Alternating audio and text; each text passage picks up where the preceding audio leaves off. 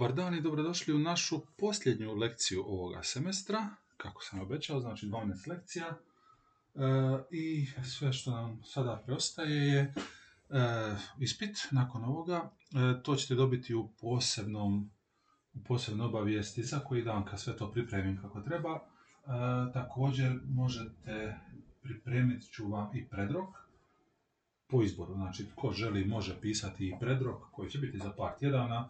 Sve ću staviti detalje u jednu kratku prezentaciju koju ću staviti na Merlin. U svakom slučaju očekujte da će i taj predrok i naravno ispit, kad budu ispitni rokovi, e, biti online. Tako je, mislim, i najfair, zato što je cijeli semestar bio online. E, u stvari sam već odradio dva puna semestra online ispita, prošlo proljeće kad smo bili zatvoreni i ove jeseni jer bio prvi 12. nemamo predavanje uživo. I do sada imam samo pozitivne reakcije e, od strane studenata, pa mislim da ćete i vi biti zadovoljni. A, također bi vas htio posjetiti da su na vašem, ja mislim da to putem studomata možete poći na studentske ankete i popuniti ankete ocjenjivanja nastavnika, pa ako mi planirate dati dobru ocjenu, pođite, ako niste planirali mi dati dobru ocjenu, ne morate se truditi, ne, što ćete se gnjaviti sa tim anketama, znači ono, u stilu kineskog eBay prodavača, primam dobre ocjene, loše, nemojte, pa žalite se meni osobno. e, za posljednju našu lekciju sam na neki način planirao ovu lekciju, jer po planu je prva lekcija trebala biti ono povijest novca i sve o novcu, pa smo to malo pobrkali sa dionicama koje su nam uskočile e, zbog aktualnih događaja. Pa po planu je bio znači prvu lekciju biti neka povijest novca, a zadnja lekcija, evo, da plan ostane onakav kakav jeste, budućnost novca. Pa, ma što god vi odlučite kasnije, znači u životu, hoćete li možda ostati u struci, možda ćete promijeniti struku, možda ćete e, se odlučiti za nešto drugo, možda ćete biti raditi u državnoj službi, možda ćete biti poduzetnik, poduzetnica, možda ćete biti učitelj. U svakom slučaju uvijek ćete dolaziti u dodir sa novcem, uvijek ćete dolaziti u dodir sa tim nekim financijskim stranama, a mislim da u sljedećih relativno dosta ste mladi, u sljedećih 40 50 godina vašeg života, to vašeg nekog najkreativnijeg dijela života, možete očekivati puno, puno promjena od onoga što je sada norma. E, u mom životu zadnjih 20, 30, 40 godina se puno promijenilo, tako da je za očekivati da će doći do još puno promjena. Ja sam ovdje naveo samo jedno tri točke koje su sada evidentne da će se dogoditi. Jako je teško vidjeti što će se dogoditi u budućnosti. E, prije 20 godina čekovi su bili neka normalna stvar kojima se plaćalo. Sada, ja mislim da vi niste, nikada ni vidjeli ček u životu, vjerovatno. Kad sam bio mlad, ako ste trebali novac, morali ste poći na šalter, bankomati nisu postojali, tako da je, kao što vidite, jako teško predvidjeti što će biti 2031. a kamoli 2051. ili 2061.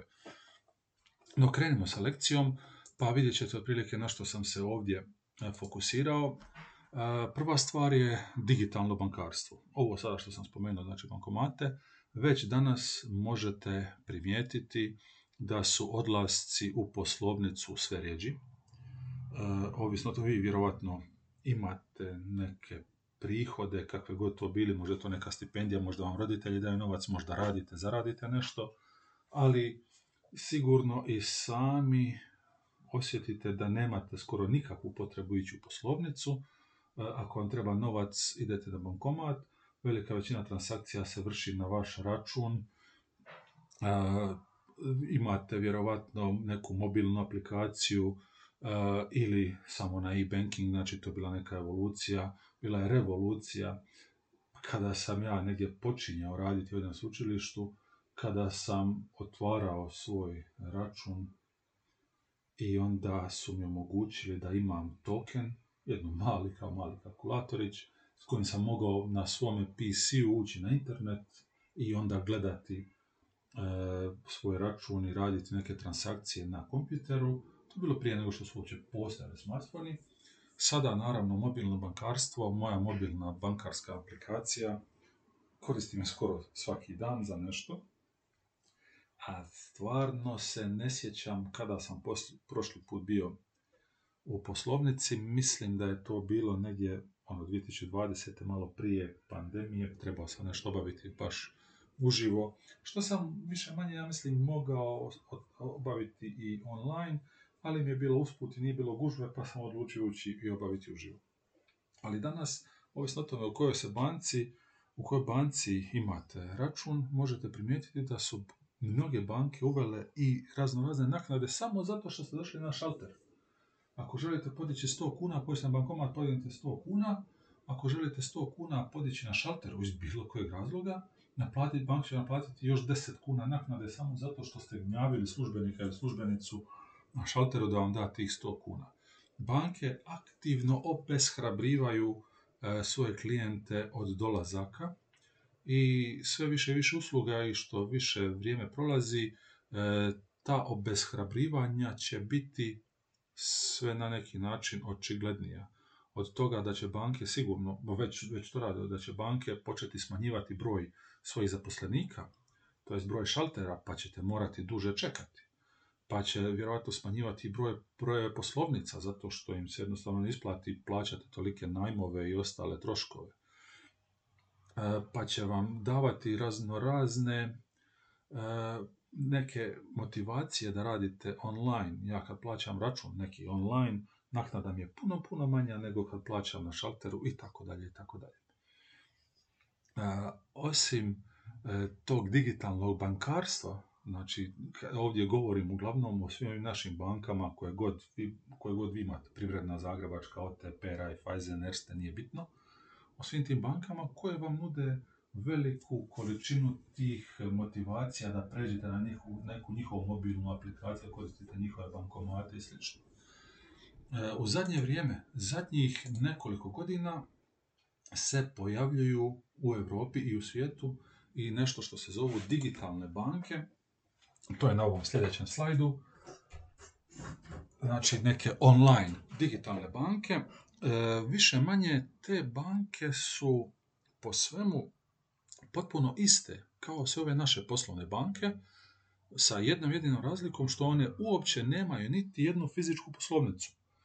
Ne može, ne postoji način da uđete u bilo koju banku, jer oni sve rade online putem aplikacije na vašem smartfonu. Mislim da mnogi oni sigurno moraju nuditi i razno razne web stranice pomoću kojih možete vršiti transakcije, međutim i sada u današnje doba web stranice imaju puno manje funkcionalnosti nego mobilne aplikacije. Još prije 5-6 godina ste na webu e, putem PC-a ili nekog web brauzera naravno e, mogli dobiti puno, puno više nego na mobilne aplikacije. Sada se to potpuno promijenilo. E, tako da od trenutka kada vi otvarate račun do, do svih mogućih drugih trenutaka u, u vašoj komunikaciji sa tom online bankom ne postoji fizička poslovnica i ne postoji, mislim, osoba, fizička osoba sa kojom komunicirate. Postoji neka fizička osoba negdje u pozadini koja će odraditi jedan dio posla.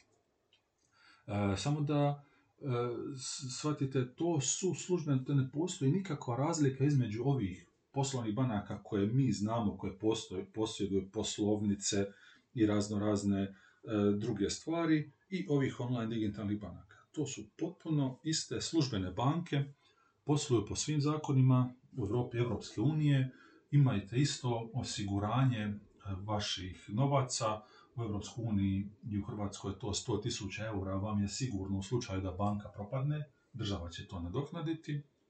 I te službene banke, te online banke isto koje službene, znači nude sve tekuće račune, devizne račune, kreditne kartice, e, investicije, znači možete preko njih ulagati u dionice, u kriptovalute, u ne znam, zlato, srebro, naftu, naravno, sve one imaju određene mogućnosti i da, je, e, da bi stvar još bila bolja, e, naravno, pošto nema fizičke poslovnice, imaju puno manje troškove, tako da vam mogu nuditi i puno niže naknade. E, na primjer, ja, to ću vam imati ovdje na sljedećoj slici, par banaka koje ću objasniti. Na primjer, one vam sve nude potpuno besplatno otvaranje bankovnog računa. Nude vam potpuno besplatnu karticu debitnu karticu s kojom možete skidati novce na bankomatima, a jedini naši problem možda je, pošto oni nemaju svoje službene bankomate, e, morali biste na bankomatima plaćati određene transakcijske troškove koje oni također drže jako, jako niskima, tako da možete pristupiti svom novcu. Ovdje kao što vidite možete imati jedan problem, što ako imate neki keš koji želite staviti na račun, e, nisam siguran da znam odgovor, e, ali otprilike e, po svemu što sam ja istražio, to je jedan njihov mali nedostatak, što oni uopće ne žele raditi sa kešom. Sa kešom. Znači i ova debitna kartica koju dobijete od njih e, više služi da biste vi mogli plaćati naravno karticom sve svoje račune, a ne da biste dizali keš pa kešom plaćali račune.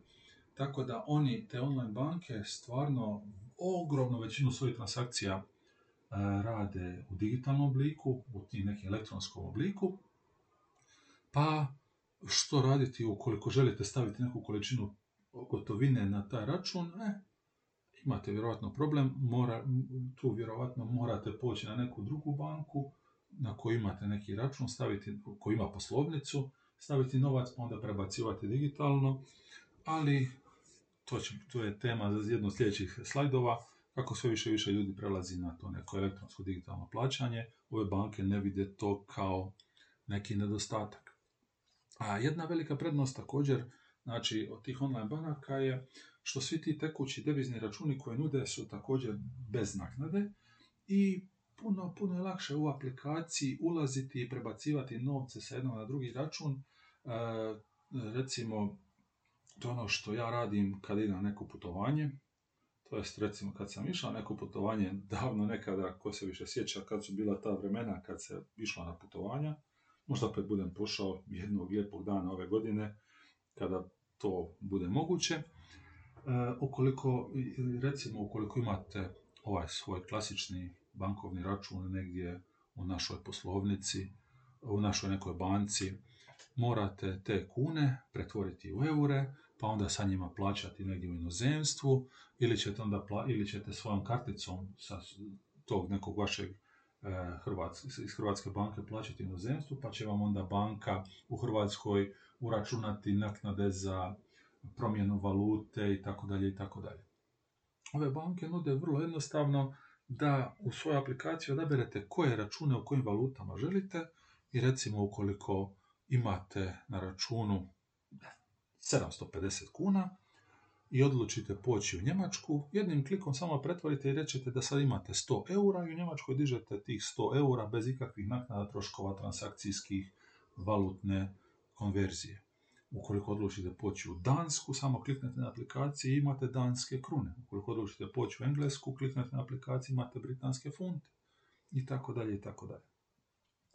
Tako da su one izvrsne za putovanje u inozemstvo, jer sa tom kreditnom karticom ili debitnom karticom koju dobijete registracijom na banku, možete bez velikih troškova, bez naknada plaćati i raditi sve, znači sve svoje neke kupnje u zemstvu, plaćati hotel, renta car, večere i tako dalje, tako dalje.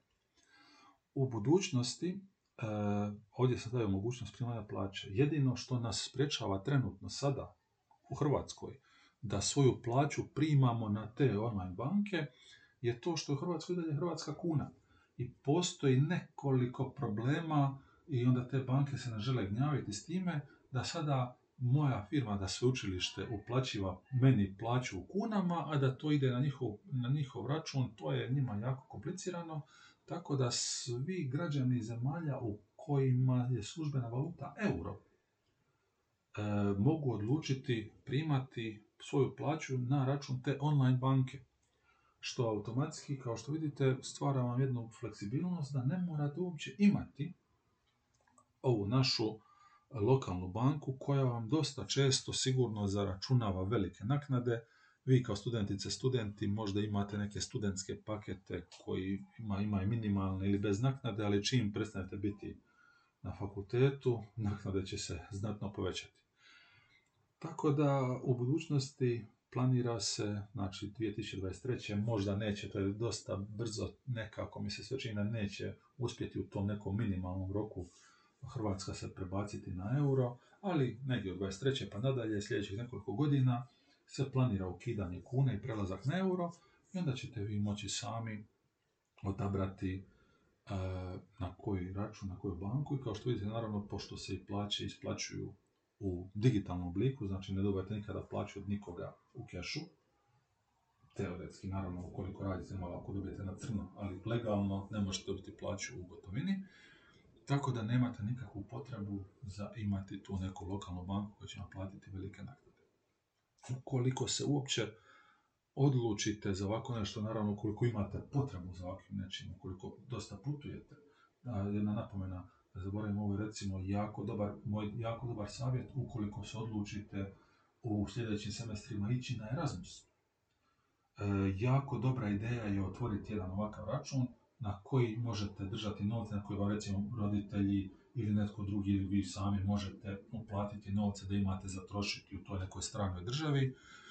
Znači, ukoliko ste u Hrvatskoj i ne planirate neka putovanja, tada vjerovatno ni nemate neku veliku potrebu za ovom digitalnom bankom. Ali ukoliko, ukoliko volite putovati, ukoliko planirate puno putovati u inozemstvo, posebno po Europskoj uniji i Velikoj Britaniji, ukoliko planirate ići na Erasmus, jako, jako dobra ideja je jedna od ovih online banaka. Dosta mojih Erasmus studentica i studenata baš ovako nešto koristi, koji dolaze u Hrvatsku iz inozemstva. E, ukoliko se tako, za to nešto odlučite, raspitajte se, malo proguglajte, potražite da vidite što vam najviše odgovara, jer imate veliki izbor tih online banaka, kažem ponovo, one su sve e, potpuno legalne, one su stvarne banke koje su registrirane u uniji. E, ovdje sam na sljedećem slajdu ove tri slike, kao što vidite, to su vam tri možda najpoznatije, ima ih još, možete istražiti, najpoznatija, uvjerljivo najpoznatija, možda ne znam je li bila prva, ali je definitivno bila prva po svim mogućim e, rejtinzima i po broju e, kupaca, po broju svojih klijenata je ova najljevija Revolut. Možda ste čuli za njih, možda kada surfate negdje bez ad blokera vam iskaču reklame za Revolut.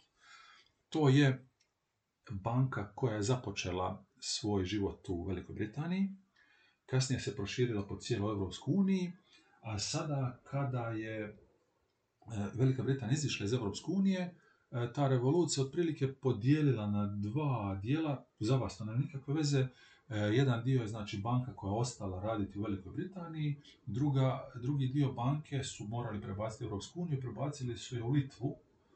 Litva je, po svemu što sam vidio, izgleda jako, jako povoljna i pogodna za razne strane investitore, daju dosta nekih e, dobrih, imaju dosta dobrih strana, vjerojatno ne kompliciraju puno sa papirologijom i e, ukoliko recimo odlučite otvoriti Revolut e, račun, vaš bankovni račun će imati litvansku adresu. Ona IBAN će biti litvanski IBAN. I taj Revolut, znači dobijete karticu, možete uplaćivati, isplaćivati novce, plaćati, prebacivati novce, ulagati u razne investicije, štedjeti i tako dalje i tako dalje. E, druga bankova srednja, vidite ovdje piše Bank BUNQ, e, to je nizozemska kompanija.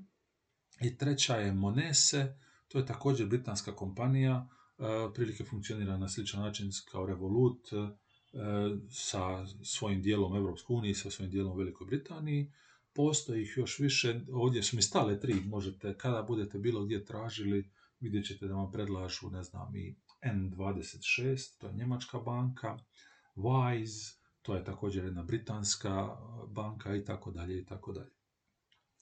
E, ukoliko se nekada budete pitali ovome i istražite, možda niste sigurni, uvijek me slobodno kontaktirajte za, e, ne znam, savjet.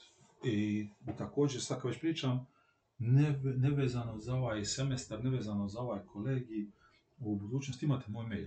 Ako vam treba neki savjet u vezi bilo čega ovoga o čemu smo mi pričali cijeli semestar, nešto želite, pitajte. Ja nisam e, najveći stručnjak, nisam ni najpametniji, ali možda vam mogu dati, mogu vas malo usmjeriti prema nekoj vašoj odluci.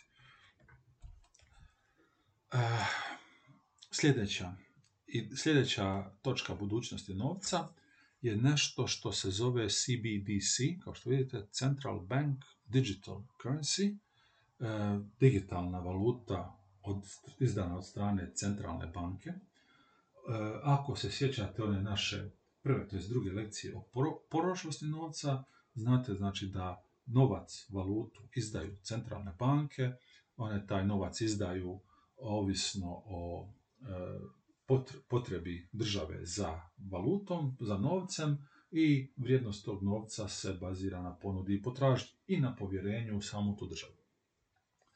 E, ovo spominjem sada zato što ćete sigurno u ovom desetljeću, znači negdje do 2030. imati puno, puno, puno više informacija i puno, puno više promjena što se tiče ovoga CBDC, ove CBDC ideje, jer je ta ideja još uvijek samo teoretska ideja. Otprilike što se dogodilo je e, kada je Bitcoin negdje tamo 2015-16 počeo polako dolaziti u svijest ljudi kao neka alternativna valuta koja se temelji na famoznom blockchain, na, na blockchain tehnologiji, centralne banke su osjetile da bi Bitcoin i ostale naravno kriptovalute kasnije mogle biti jedna prijetnja njihovoj lokalnoj valuti. To je na neki način ideja Bitcoina, sjećate se one naše lekcije, je ideja Bitcoina da to bude jedna decentralizirana, slobodna e, valuta kojom će se moći plaćati u cijelom svijetu, koji će svi imati pristup i tako dalje. Naravno, centralnim bankama to nije jako drago i neke centralne banke, neke države su pristupile problemu kriptovalute ono, oštro klizeći, e, to su Indija, Turska, koje su, Indija je zabranila bilo kakav spomen kriptovalute, iako živite u Indiji, postalo je nedavno nezakonito uopće trgovati kriptovalutama. E, Turska je to vidjela ove godine razno razni, neću sad ulaziti u velike detalje, razno razni potezi e, turske vlade i turske centralne banke su doprinijeli tome da se njihova valuta, turska lira, drastično obezvrijedi. To nije neki novitet u Turskoj, E, Turska imala niz povijesno velikih problema sa svojom valutom turskom lirom, koja je više puta gubila vrijednost, pa su je morali mijenjati, devaluirati, tako da je ova sadašnja lira u stvari nova lira koju su izbrisali 6.0 prije nekoliko desetljeća i ona je sada ponovno počela drastično gubiti vrijednost, pa povjerenja u državu, pa povjerenja u državne institucije, e, pad raznoraznih investicijskih e, prinosa i tako dalje i tako dalje. I ljudi su skontali da ukoliko zbog te ogromne inflacije, zbog ogromnog pada vrijednosti e, turske lire, žele sačuvati svoj novac, da je najbolje sve te turske lire pretvoriti u kriptovalute, u bitcoin. I kada se, kada se to počelo događati, što se dogodilo?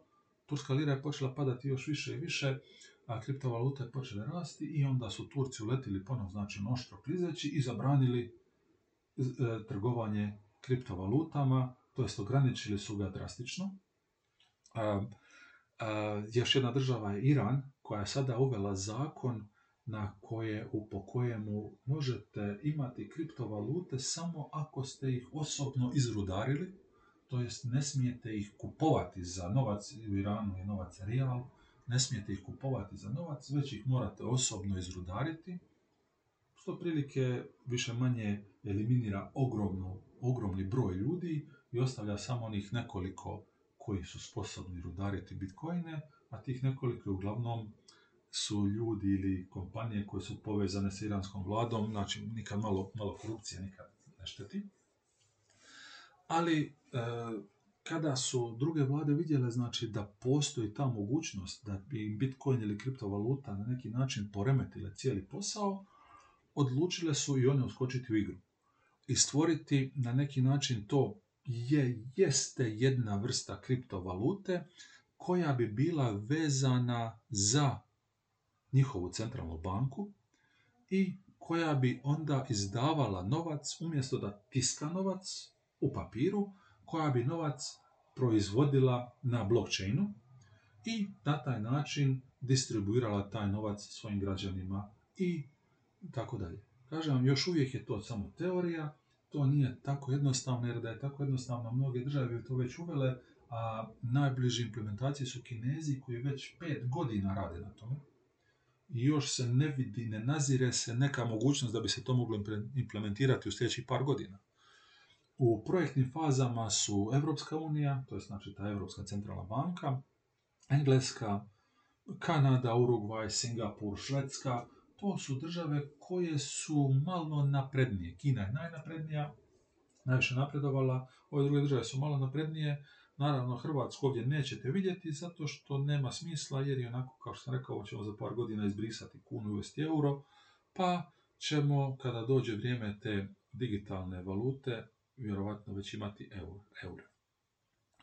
E, ono što bi se promijenilo i zbog čega centralne banke jako forsiraju to, je naravno da bi se sve transakcije pratile putem blockchaina, a kao što znate, sve te transakcije koje se prate putem blockchaina su vidljive. E, naravno na nekom Bitcoinu ili Ethereumu ili nečem drugome e, postoji mogućnost anonimnosti zato što je taj blockchain na neki način nije pod ničim nadzorom.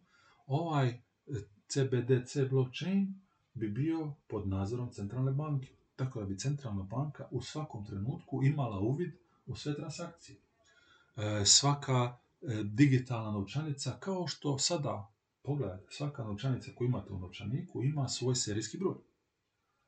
I logično je da to neko neće raditi zato što je to nevjerojatno, nevjerojatno komplicirano i neisplativo, ali zamislite da svaki put kad pođete nešto platiti, E, ovaj pa, prodavač kojemu ste dali novce zapiše svaki serijski broj i vaše ime i prezime kako bi se točno znalo koji je serijski broj pripada kome i onda biste mogli, kada bi se to radilo on, na olovci i papiru, mogli biste pratiti svaku novčanicu kuda putuje, kako je došla i onda, i onda se može naravno postaviti pitanje otkuda vama ta novčanica.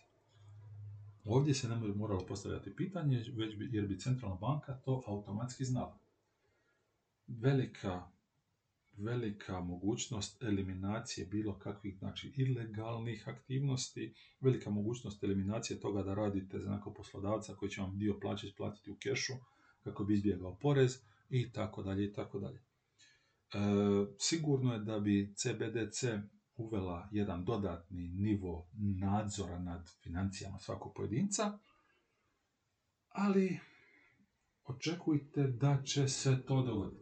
Mislim da je to na neki način evidentno.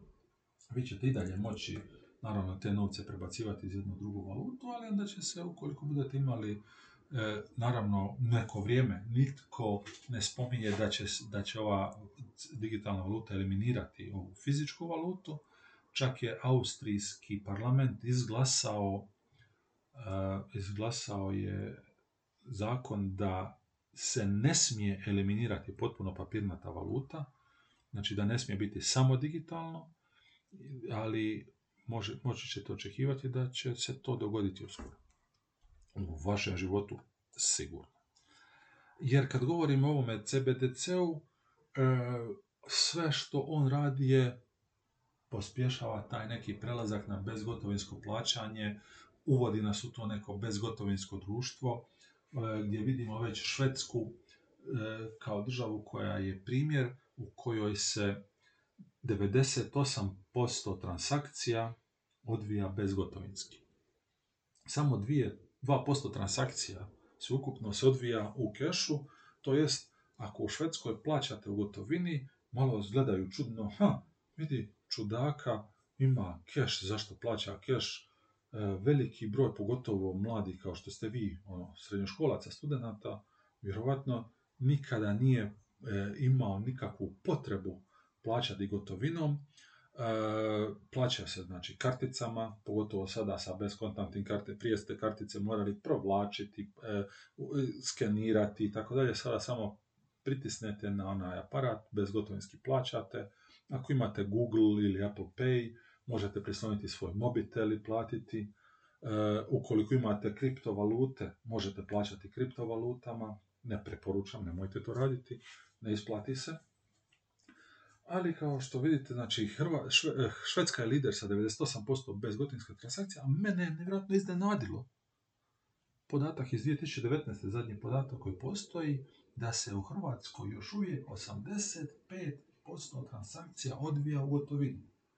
A najviše me iznenadilo zato što, i to vam je pravilo, nemojte eh, generalizirati eh, sudeći po sebi, vi vrlo vjerovatno niste prosječna osoba, Nitko nije prosječna osoba, prosječna osoba postoji samo u statistici i sve što vi radite, budite otprilike sigurni da velika većina ljudi ne radi. E, mene ovo šokiralo zato što ja, ne možete suditi po sebi, ja gotovinu skoro da ne diram.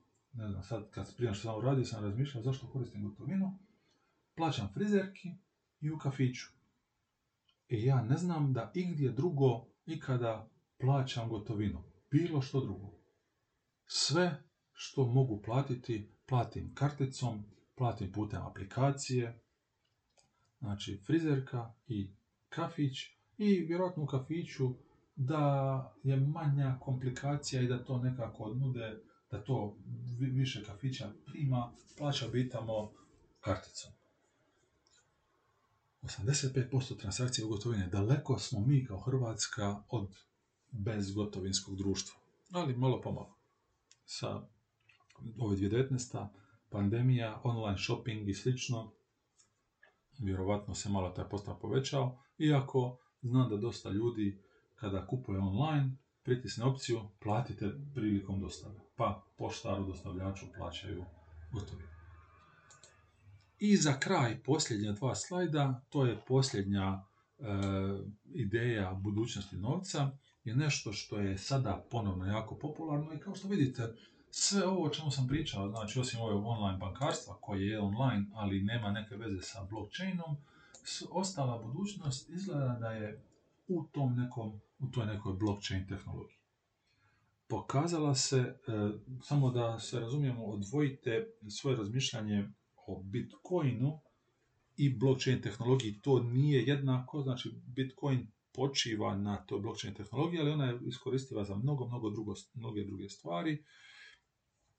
Ali izgleda da je to na neki način tehnologija budućnosti. Kada još malo usavrše potrošnju energije i slično, vjerojatno će biti još e, bolja i efikasnija.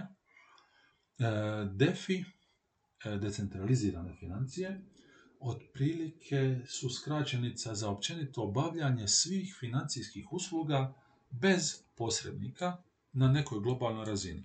E, jer trenutno, mislim, ne trenutno, sada ovo već postoji, ali tradicionalno, kakvu god financijsku uslugu da ste trebali, morali stići preko posrednika. Ukoliko želite bankovni račun, banka. Ukoliko želite investirati u dionice, e, brokerska kuća. Ukoliko želite ukoliko želite kredit, morate ići na banku i tako dalje i tako dalje i tako dalje.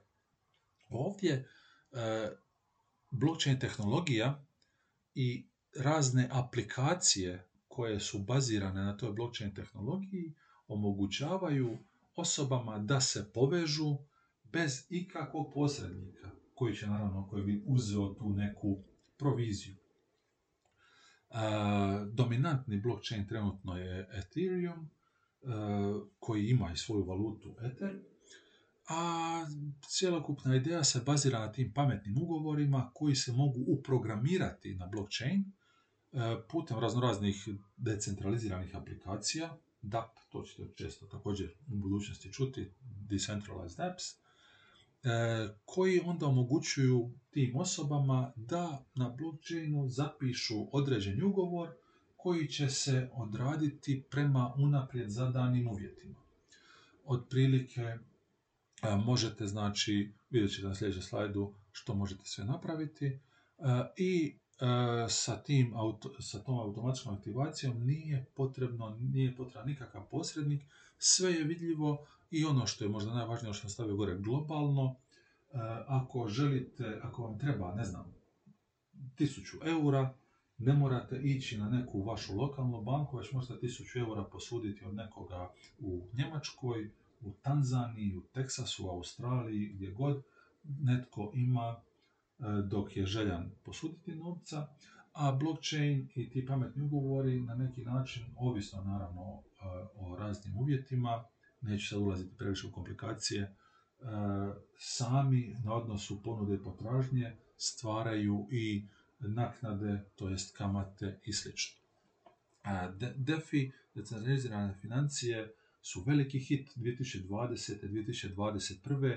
i u budućnosti će ih biti sve više i više. E, meni osobno kao pod navodnike starijoj osobi koja to, koja ovo isto po prvi put doživljava, je još malo čudnije nego što će to biti vjerojatno vama, a možete zamisliti nekoga ako sada ima 7-8 godina, koji još ne zna ništa o financijama, za 7, 8, 10 godina kada se po prvi put bude sretao sa nekim bankarstvom, financijama i slično, DeFi će vrlo vjerojatno biti nešto što je sasvim običajeno, što je sasvim normalno i nećete, i ta osoba, ta, to sadašnje dijete, neće moći uopće pojmiti da je nešto drugčije postojalo. Kao što je vjerojatno i vama dosta čudno da kad pomislite da kad sam ja bio vaše godina, nije postojala naprava koja se zvala mobitel. Mislim, postojala je u teoriji, imate u nekim filmovima gdje neko ima one ogromne mobitele sa antenom što se izvlači, mora biti uštekana u auto i tako dalje, ali vama je to sasvim normalno, cijeli život ste odrasli sa pojmom da mobiteli postoje i da sa njima možete raditi što hoćete. Tako da sljedećih godina, sljedećih desetljeća imat ćete veliku, veliku prisutnost ovih DeFi e, financija. E, trenutno ono što je najzastupljenije su ove DEX, Decentralized Exchange, znači decentralizirane burze, e, gdje ne morate ići preko Zagrebačke burze, Njujorške burze, brokera jednog, drugog, trećeg, mjesta gdje možete trgovati raznoraznim valutama i kriptovalutama bez posrednika još uvijek ne možete trgovati dionicama, samo zato što po zakonu ne smijete trgovati dionicama bez posrednika, to je zakon svake države. Vjerojatno u budućnosti kako ova DeFi platforma bude rasla će se i ti zakoni mijenjati, ali trenutno postoje mogućnosti da trgujete raznoraznim izvedenicama, to derivatima tih e, dionica, gdje vi tehnički ne trgujete dionicama, već ugovorima o dionicama. Tako da je to danas ta mjesta, e, ti deksovi su jako, jako zastupljeni. E, druga, drugi primjer te DeFi implementacije su raznorazni stablecoini, takozvani stabilni novčići, za razliku od bitcoina i drugih kriptovaluta, to, su, e, to je kriptovaluta koja je vezana za stvarnu valutu. Često ćete također čuti, to sam možda trebao reći one lekcije o novcu, sljedeći put kad budem novo radio ću se sjetiti, dosta često ćete u e, nekim tekstovima gdje ako budete nešto tražili čuti, da, čuti e, izraz fiat valuta. E, fiat ne auto, već fiat kao povjerenje, valuta koja, se, koja je stvorena na povjerenju, to je ova naša sva stvarna valuta. Euri, dolari, kune, funte, marke, krune, kako god to je takozvana fiat valuta, valuta koju fizički izdaje centralna banka i sve ono što smo pričali o tome. E, ti stabilni novčići, stable coini, postoje i vezani su za stvarnu valutu. E, neke verzije tih novčića su Tether, DAI i USDC, US dollar coin. Njihova karakteristika je znači da oni uvijek vrijede, u njihovom slučaju naravno, jedan dolar. Ova sve, sve, sva tri su vezane za dolar, postoje i kojini koji su vezani za funtu, euro, australski dolar i tako dalje. Oni su vezani i oni uvijek vrijede jedan dolar. Tako da, za razliku od Bitcoina i nekih drugih kriptovaluta, ne, može, neće, ne možete očekivati, to jest ne možete na njima zaraditi. Sve što služi je da vi svoje stvarne novce pretvorite u kriptovalutu koja će vam onda služiti za neke druge stvari. Znači, samo prebacujete svoj stvarni novac u isti taj novac koji će biti na blockchainu. To je ono što CBDC, centralne banke, pokušavaju napraviti svojim novcem. Ovo je prva varijanta. Neovisno izdani stabilni novčići. E, kao što vidite, zajmovi, to sam već pričao, znači možete posuđivati novac bez bankovnog posredstva, možete, ukoliko u ovom trenutku imate, ne znam, 5000 eura viška, jednostavno ne znate što biste sa njima, da ih odnesete sada na banku, kamate su mizerne nikakve, možete ih posuditi nekome u e, Kanadi, Argentini, Teksasu, e, Kaliforniji, New Yorku, Minhenu, gdje god, i zaraditi od njih neke kamate, sigurno bolje nego na banci.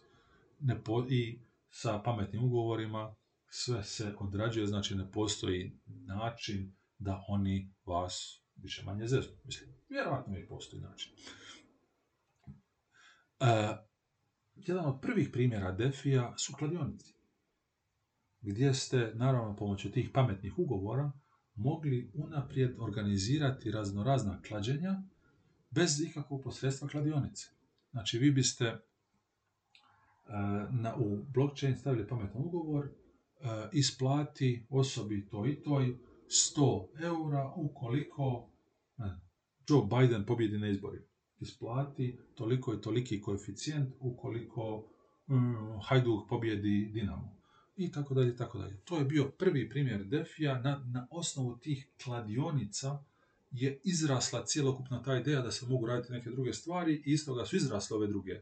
Znači DEX i zajmovi i stablecoin i sve ostalo. Rekao sam, ne postoji mogućnost da vas neko prevari, postoji uvijek mogućnost da vas neko prevari ako želi.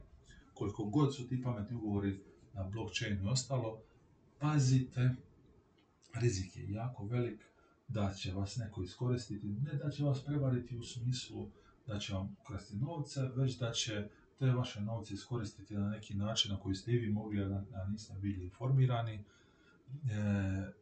ovo je ovaj defi, pogotovo danas u tim začecima, kad postoji samo nekoliko godina, ukoliko niste jako, jako dobro informirani o čemu se radi, nemojte se upuštati u ovo, rizik je jako, jako velik, e, ali s vremenom će vjerojatno doći i ovdje iz nekako isprofilirat će se ideje koje funkcioniraju, ideje koje ne funkcioniraju i tako dalje i tako dalje. E, kada sam gledao postalo ovdje još puno nekih stvari e, koje sam mogao reći, ali puno tih nekih budućih stvari su relativno špekulativne, relativno su čista teorija, i nisam htio ulaziti u te neke duboke teorije predviđanja budućnosti. E, ovo je neka izvjesna budućnost. Digitalne banke, nešto je sigurno što već postoji i sve više i više ljudi se okreće prema njima. E, Central Bank Digital Currency je nešto što je u izradi i možete očekivati u ovom desetljeću da će zaživjeti u nekom obliku decentralizirane financije su nešto što postoji i što sve više i više dobiva na važnosti. Sigurno će u sljedećih 10-15 godina i ova vrsta e, poslovanja e, izrasti na neku vrlo, vrlo važnu razinu. Ovo je, ove su stvari neke s kojima ćete se vi baviti, u kojima ćete vi imati poprilično puno utjecaja i morat ćete napraviti puno odluka u tim nekim trenucima, ili to 22. 25. 32. 35. ali imate još barem nekih 50 godina da sve to izučite i shvatite. A do tada će se sigurno pojaviti još stotinu nekih novih stvari koje ćete vi onda pričati nekom. A sjećam se kad su ove online banke, to više ne postoji, to je, to je sada ne, ne funkcionira postaju nove, bolje stvari. Toliko od mene za danas i pošto ovo posljednja lekcija, toliko od mene u svim ovim audio prezentacijama. Molim vas, e, pripremite se kada bude predrok ili ispitni rok, e, znajte otprilike o čemu se radi, ne morate znati definicije, ne morate znati bilo kakva nabrajanja, ali znajte o čemu se radi, e, naučite, znajte koji su primjeri, koje su vrste implementacije, kako se može nešto napraviti, e, razmišljajte o toj nekoj, o vama, unutar svega toga, e, velika većina pitanja, možda sva pitanja će biti više što vi mislite o tome, kakva su vaša razmišljanja, kakve su vaše ideje i tako da dajte neke primjere, bit će minimalno teorije. Za sva pitanja, za sve što vam e, nije jasno, kontaktirajte me, ukoliko je potrebno da me vidite uživo na konzultacijama, javite se, doći ću, dogovorit ćemo se za termin, doći ću.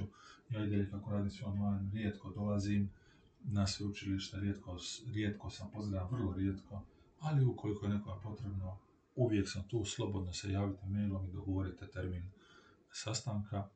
I ono što sam rekao također, i u budućnosti imate moj mail, ukoliko imate bilo kakvih pitanja u vezi bilo čega ovoga što smo pokrili ili nečega što nismo pokrili, ukoliko vam bude trebala neka pomoć za neke druge kolegije, kada završite fakultet, ukoliko nešto bude trebalo, uvijek možete poslati mail. Ništa vas ne košta. Sve najbolje i doviđenja do ispita.